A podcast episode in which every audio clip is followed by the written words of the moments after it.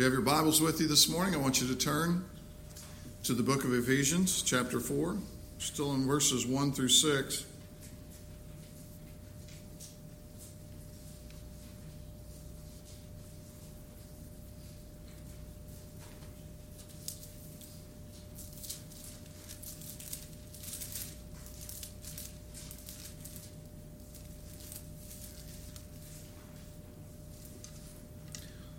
Working on a little short series here called Creating Christian Culture.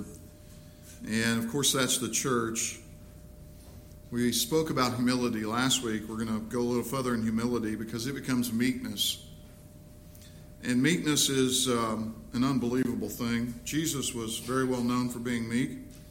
And uh, that's kind of the direction we're going to take this morning as we ask who we are as the church. Who are we? And uh, I want you to be encouraged this morning.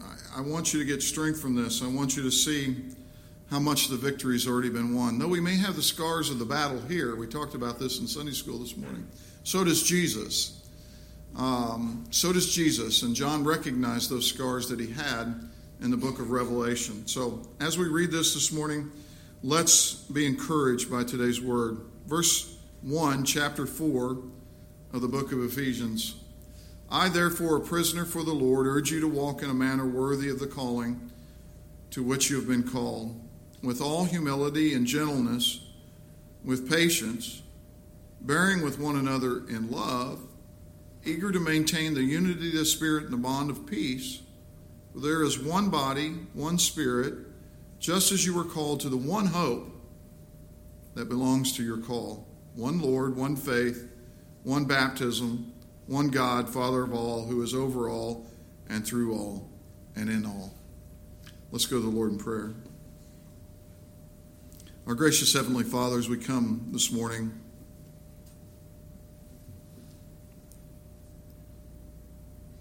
we come from many different places. I know in this congregation setting this morning and the ones that are listening online, some people come with hearts full of joy. Some people come forth with hearts full of sorrow this morning. Father, some have indifferent hearts, some desperate for the spiritual nourishment that comes from your word. Only you, only you, Father, can meet the needs of all those hearts this morning. Only your word can do that. So I pray, Father, that as we go through this time together this morning, that you will speak directly to the hearts of your people. That you would help them understand what this Christian culture is about, this church life. And that further than that, that they would take up the mantle of victorious Christian living that they would shine in a dark world, that they would be salt to a rotting culture around them. Only you can do that, Father. I can't do that as their pastor, but I deliver to them you and your words. Encourage us deeply this morning. We want to live for you. Encourage us deeply because this world cuts us off at the knees. In Jesus' name I pray. Amen.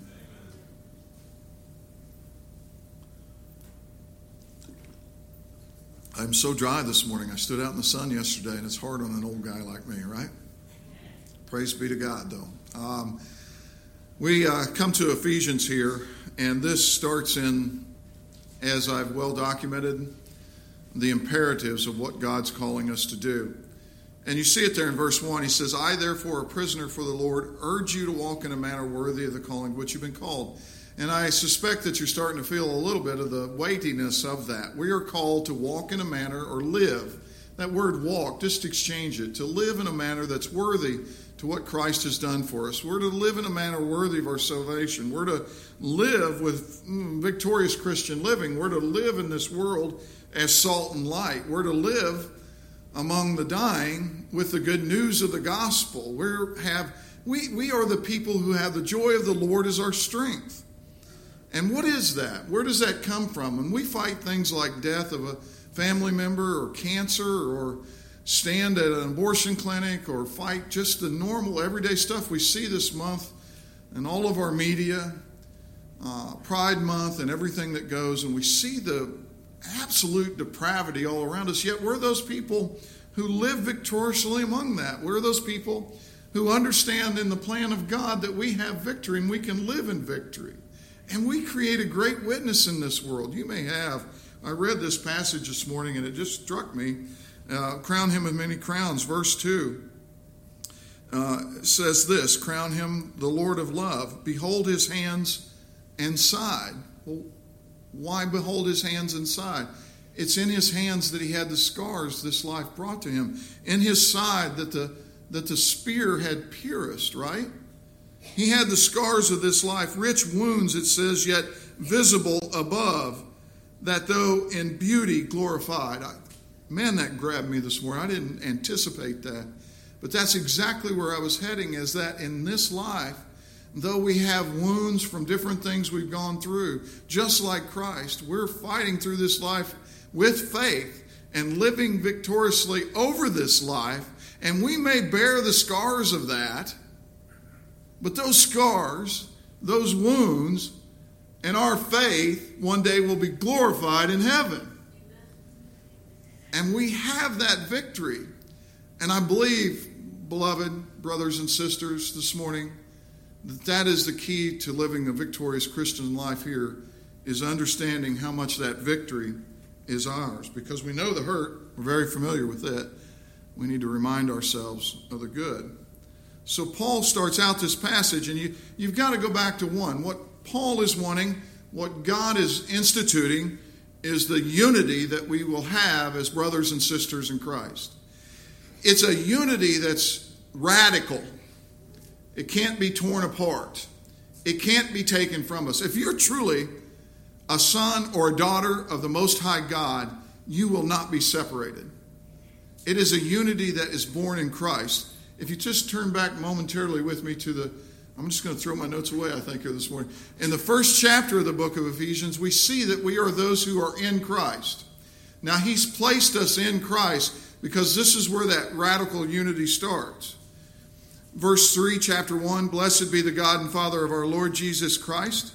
He's blessed us in Christ with every spiritual blessing in the heavenly places even as he chose us in him. Do you see that? We're in Christ. As believers, we're literally in Christ, a part of Christ before the foundation of the world, that we should be holy and blameless before him. In love, he predestined us, verse 5, for adoption to himself. That was, we become part of his family. That's another level and a layer on this, that we become heirs of everything that Christ has given us heirs of everything that Christ has won. All those heavenly blessings, we don't earn them, they are given to us because of the work of Christ. Okay?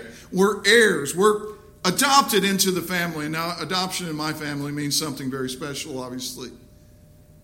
It, it, it becomes a legal contract and it's inseparable. It was in Roman culture. Paul understood this language. We're adopted into that family and made heirs of everything that Christ has earned on our behalf. Six, this is to the praise of His glorious grace. That is, that we could not have earned it. It's grace. It's by definition unmerited favor of the Almighty God in heaven. This is what He's doing for His church because we're the bride of Christ. We receive everything that the Lord's bride should receive. It is ours. No one can take that away from you.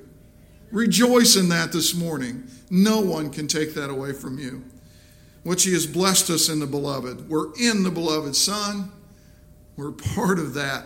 And Jesus would say in John chapter 17, he prays to God, to Father. He says, I want them to be one, even as we are one, Father, that they would be perfectly one in us.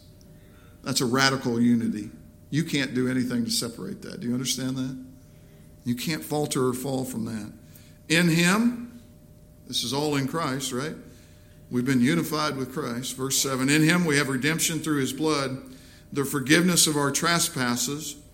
And it's according to the riches of grace, which he has lavished upon us in all wisdom and insight, making known to us the mystery of his will. And here is this great ingathering of those who are unified in Christ. This is what God is doing. He's bringing together, and we'll go to chapter 3 here just momentarily. He's bringing together all those who are Christ, who are in Christ. He's unifying us. We come together on Sunday morning, but there's a greater bringing together of all of us as the church Catholic, as the church all over the world. We will all be brought together, and there's nothing that can stop God's will or purpose here. That, look at verse 9. He's making known to us the mystery of his will, and this is his purpose that he set forth in Christ. This is the whole reason Christ would come, that this plan would be planned before the foundation of the world, that Jesus would come at a certain time about 2,000 years ago and die when spare with his blood all those who would believe and have faith in the Lord Jesus Christ. Nothing can. Look, verse 10 as a plan for the fullness of time, that's what I just told you, to do what? To unify all things in Christ. Things in heaven and things on earth. Beloved, that's the church. Right?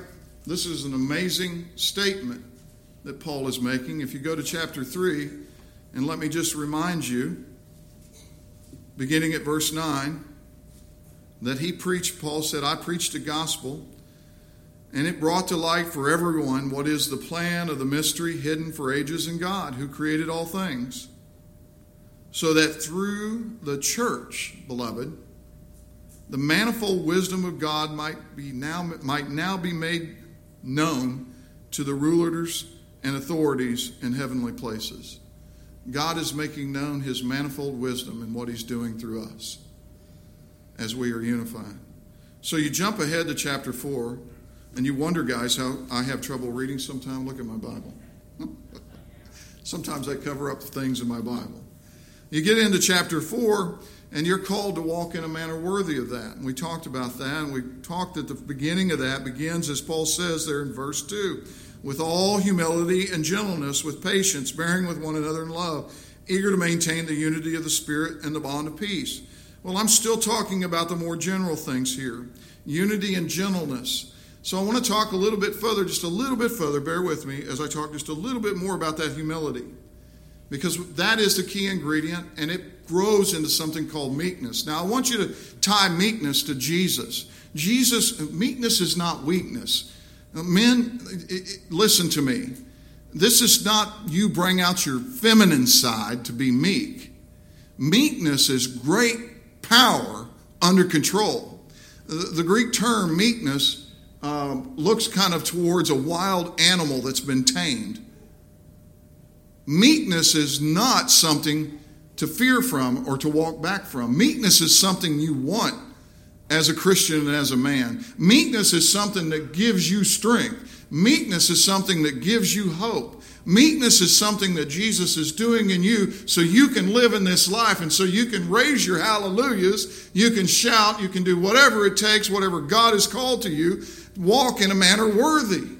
Meekness allows you to do that. Meekness allows you to understand the victory. Meekness allows you to see Jesus on his throne. Meekness allows you to know that nobody can take you out of their place in your way.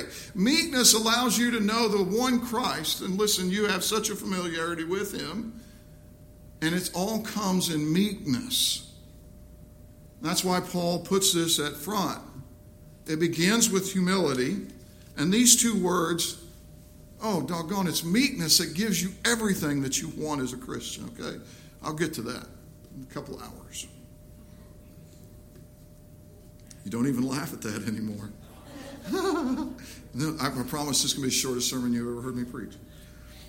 Who we are as a church, what I want to talk about is creating Christian culture and victorious Christian living. And I believe to do that is to understand meekness to understand what Christ has won on our behalf. It's what made Christ victorious here. And meekness, very simply, is just understanding God's plan. Verses 10 and 11, we read from chapter 1. Understanding the magnanimity or the, the size of that plan. Ephesians 3:10 that all of creation marvels at what God's doing in the church and that you're that church. When we put all that together, you're going to see that you've got something more than you ever planned that you have. But it begins with humility. We are those people, we the church are those people who have been humbled by the mighty hand of God. It's salvation. And in our humility, those who have taken on meekness and flourish with victorious Christian living. And in our meekness, those who will, by victorious Christian living, conquer the world. Conquer the world. All right, you don't get it yet. We'll keep going. That's what Scripture says. That's not what Tim Raymer says. The way down is the way up. We're humbled by the mighty hand of God, and thank God that we are. The apostle necessarily goes to the ethical characteristic of humility first. This is first and the most important ethic that we need to understand that you need to be able to walk in a manner worthy of your calling, in the way that you've been called. Not only is it the most necessary, but it is the one that which the others flow from. Humility is a foundational ethical characteristic of the believer. Therefore, humility is the foundational ethical characteristic of the church. And you can just right now equate true humility with salvation. It's the same thing. Because true humility is understanding who you are and how you are, and understanding you are held in contrast with who, it, who God is and how God is. So man has fallen from his created state into sin, and in that sin, he is at enmity with God. Enmity with God. That means that there is no neutral state for human beings. You've heard me say this over and over, and I will be will use the resounding, it is the biggest lie of Satan today that you can choose not to be a Christian and not be religious. But in that choice, you become religious. Do you understand that? There is no such thing as secular. They may have taken Christianity out of our schools and out of our government, but they've just replaced it with another religion. There is no neutral. Men are either under the blood of Jesus Christ and reconciled to God, or they're at enmity with God, actively opposed to the God of heaven. That's what that means. Actively opposed. Further, man will not and does not seek God without God's intervention in man's life. That's what grace is. In fact, that's the exact uh, definition of what mercy is. Do you know that you didn't seek God? God sought you. God changed your heart so that you could follow him. God changed your heart to make you love Scripture. God gave you a, a, deep desire for the spiritually nourishing things in your life. And praise God that he did that. This is, so this becomes a necessary first step in the life of the believer and the believer's life in the church and for unity within the family of God. That is humility. This is who we are. We are those who have been humbled because in the gospel God gave us the word of truth the salvation of our souls. In the gospel, we understood the holiness of God and the grievousness of our sins. And in the gospel, we received his glorious grace to be able to respond in faith and to repent of those sins and to be regenerated in our hearts by the powerful working of the Holy Spirit.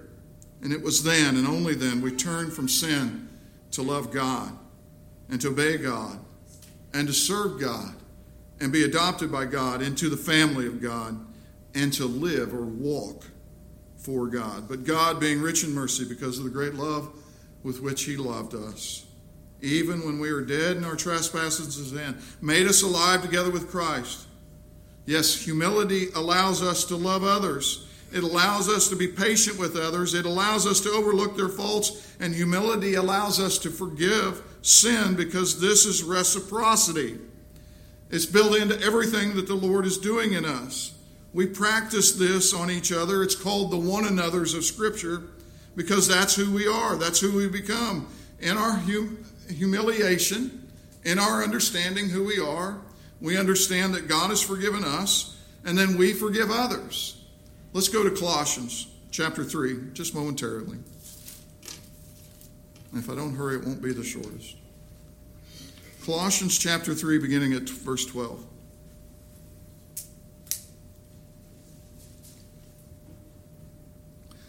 Paul writes, Put on then as God's chosen ones, holy and beloved. Oh, those are exalted words. God's chosen ones. God chose you. You're not here by mistake this morning. Nothing, God does never waste your time. Do you know that? Nothing's a coincidence with God. You were chosen by God. You were brought to where you are at the very moment. God is sovereign over every event. Put on then as God's chosen ones. You were chosen, holy and beloved. He made you holy and beloved in the blood, blood of his son Jesus. Compassionate hearts. And this is what makes church unity work, isn't it? That we have now have compassionate hearts. We've been humbled to see the Holy God, to understand our sins, and we now have compassionate hearts. Kindness. You see it there? Humility, meekness, and patience. Bearing with one another, bearing, walking with, putting up with. I bear with my children, right? I can't just put them in a headlock every time like I want to do. So I have my wife do it. No bearing with one another. We bear with one another because we're all in a different place, but we become patient and gentle. Why? Because God was patient and gentle with us first. And we can do that with others. We bear with one another. And if one has a complaint against another, oh my goodness, this was hard for your pastor to learn. He's still learning it. Forgiving each other as the Lord has forgiven you. There's the reciprocity I was talking about. It's also in the Lord's Prayer, right? Our Father, who art in heaven. Where's my Catholics this morning? Hallowed be thy name. Thy kingdom come, thy will be done on earth as it is in heaven. Give us this day our daily bread, and forgive us of our trespasses as we forgive those who trespass against us. That's humility, isn't it? Because if God forgives in the manner that I'm forgiving others, yeah, it's a good thing his meekness and humility is greater than mine, right? He says here, verse 13, do you see it? Bearing with one another, and if one has a complaint against the another, forgiving each other, as the Lord has forgiven you, so you must also forgive. And above all these, put on love, which binds everything together in perfect harmony. And let the peace of Christ rule in your hearts. It's a reciprocity that's built into the Lord's work. But this ethic, this humbling, has only grown it, it doesn't stop there. Once you've truly realized who you are, something else becomes from this, and it's called meekness. And it's a unique ethical characteristic that Jesus possessed.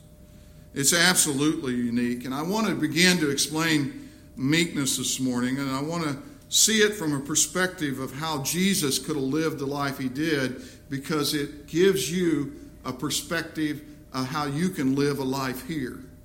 So turn with me briefly to Psalms 37. Psalms chapter 37.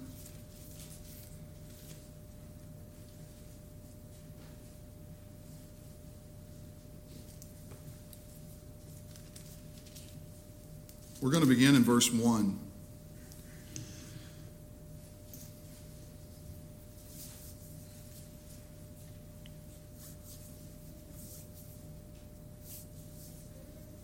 And what I'm going to explain to you here is that the believer can be gentle and patient and loving and long suffering because he or she possesses a renewed understanding that leads to victorious Christian living. What is that renewed understanding? That's what I want you to know this morning. Very simply, it's this, and I don't have it written out as a proposition this morning, but it's understanding that God's completely in control and no, no matter what comes your way, you know, I'm, I'm, i see within me somebody's sister who died this week, a leukemia patient. I've got a, a wife here who has a husband who's just been diagnosed with cancer. I was at Planned Parenthood yesterday. I, you know, it's in the neighborhood of Philadelphia.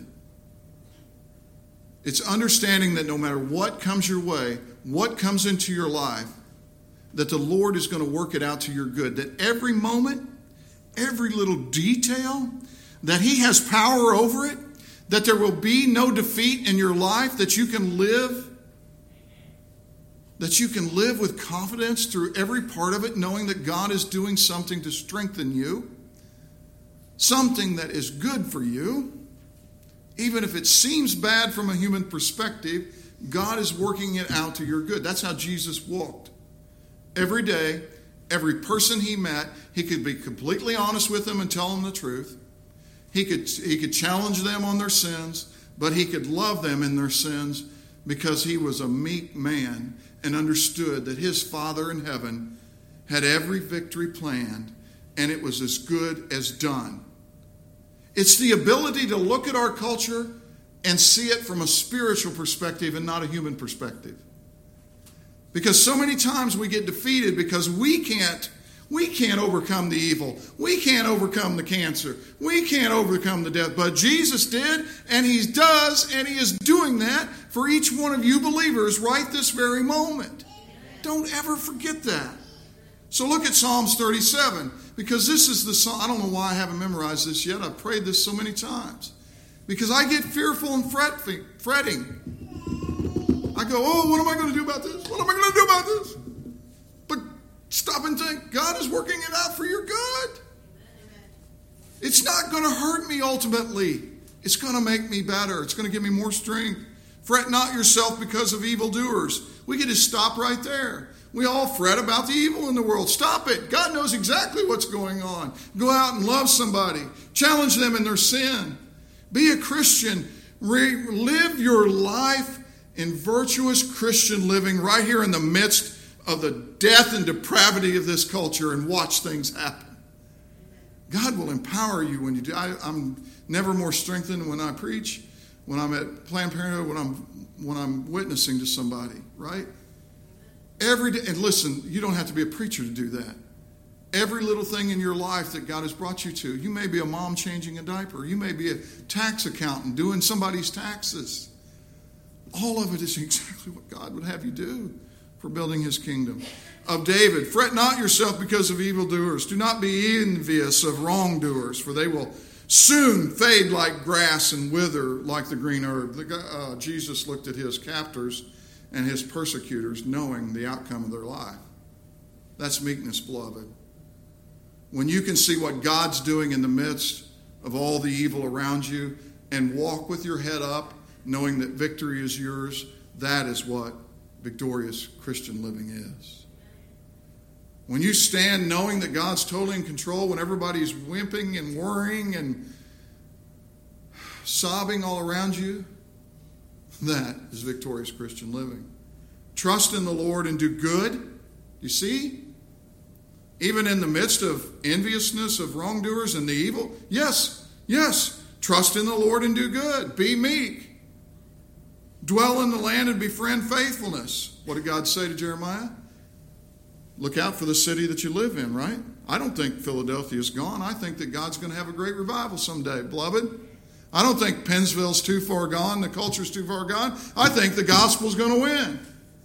I think Christ is on his throne right at this very moment. I think that he's got a big victory planned.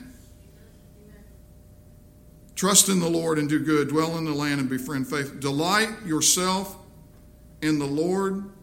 He will give you the desires of your heart. Do you believe these words? Here's where I want to be verses 5 through 8.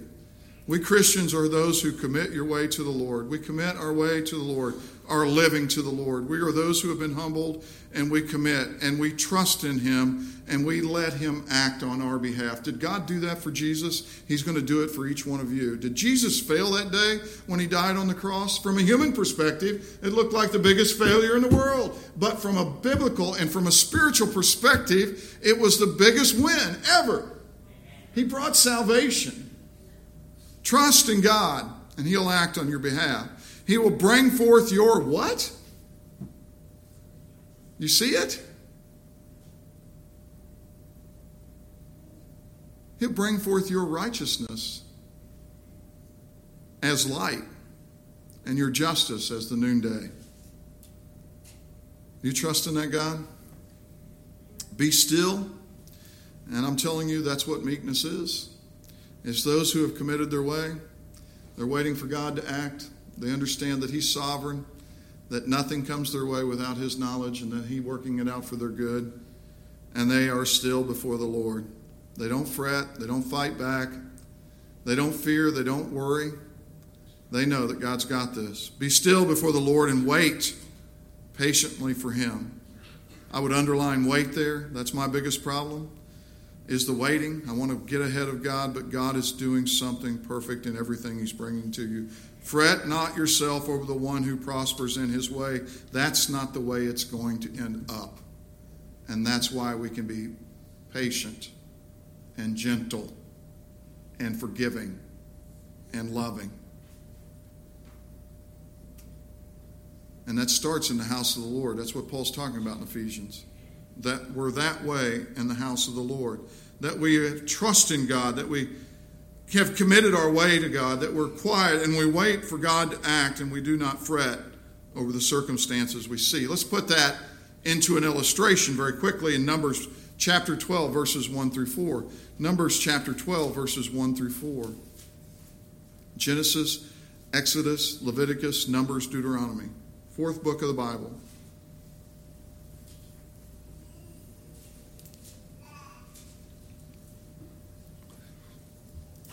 What you're going to see here is a picture of Christ.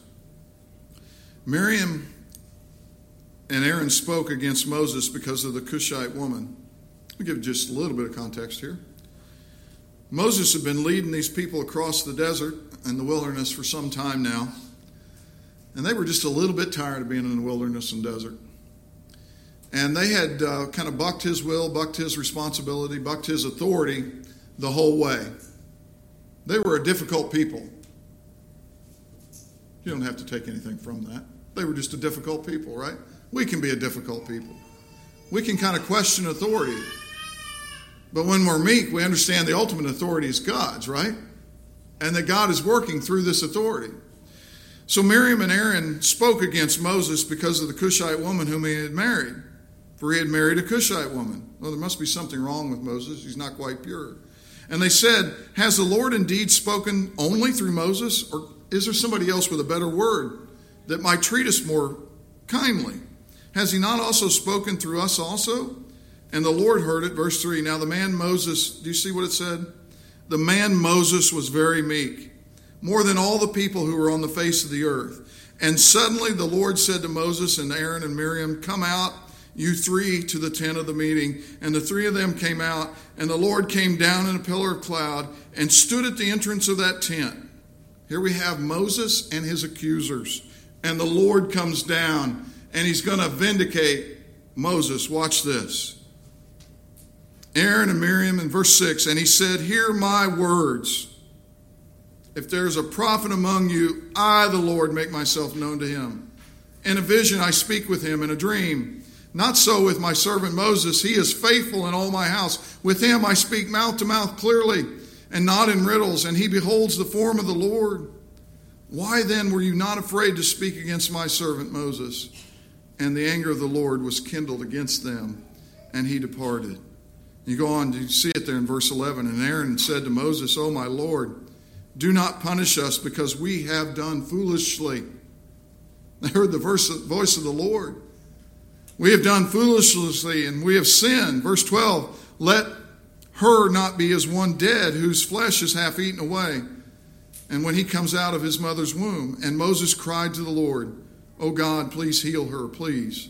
But the Lord said to Moses, If her father had but spit in her face, should she not be shamed even seven days? What had happened is the Lord had punished Miriam by giving her leprosy for questioning Moses. Now, Moses, as a leader, could have fretted. Moses, as somebody following God, could have said, How am I going to deal with this evil? But he waited for the Lord. He waited for the Lord and he was vindicated in his word, and the Lord came down and then what did Moses do as a good servant of the Lord? He didn't go, ha ha ha, it's on you. You're the one with leprosy, not me. He didn't do that. What did he do? But he turned back to the Lord and he prayed for Miriam and he prayed for Aaron that the Lord wouldn't strike them dead. That's what meekness is. Moses understood it was the Lord's battle. Moses understood that they were not questioning his authority, but God's authority. Moses understood that God would handle his battles on his behalf. And that is meekness that we understand that. Moses understood. Now, just momentarily, go with me because there's something here in Matthew 5 I want you to see. Because when we understand meekness and we grab a hold of it with everything we are, when we understand it to the point Jesus did, Matthew chapter 5, just turn with me there. I want you to see these words with your own eyes. Matthew chapter 5, top of the chapter. When we grab a hold of everything that Christ did, when we understand like Moses and like Jesus, remember Stephen? He had told the nation of Israel the truth and they were stoning him to death.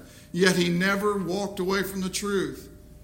And the Lord touched him at that time, and his face shone because of what they were doing to him. And his testimony shined in front of them like the sun because the Lord was going to vindicate his servant and walk on their behalf because he trusted in God, because these men had committed their way to God and they were quiet before God. They don't fret over the wicked because they know the Lord is in control. They just live victoriously over everything in this world. Why? Do you see it in verse 5 of chapter 5 of Matthew? Why? Because the meek inherit the earth.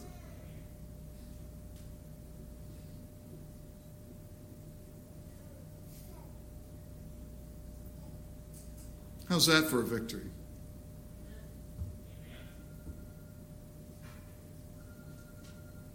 The meek inherit the earth. I don't know what you thought you were going to get out of this.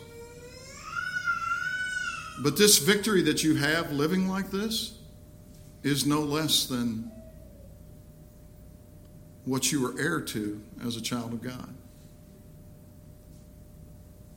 you understand that? You want joy in your life? Live with that victory. The meek shall inherit the earth. You think meekness means weakness? Nope. It's just the opposite. Meekness is the one characteristic that overflowed Jesus' life, that overflowed Moses' life. And when it overflows your life, the unity in this church and your relationship and walk, the walk worthy that you're called to with God, will explode in your life. One quick passage Daniel chapter 7. We just touched on it in Sunday school this morning. Daniel chapter 7. If you get to Jeremiah, keep going towards the New Testament. It's there, I promise.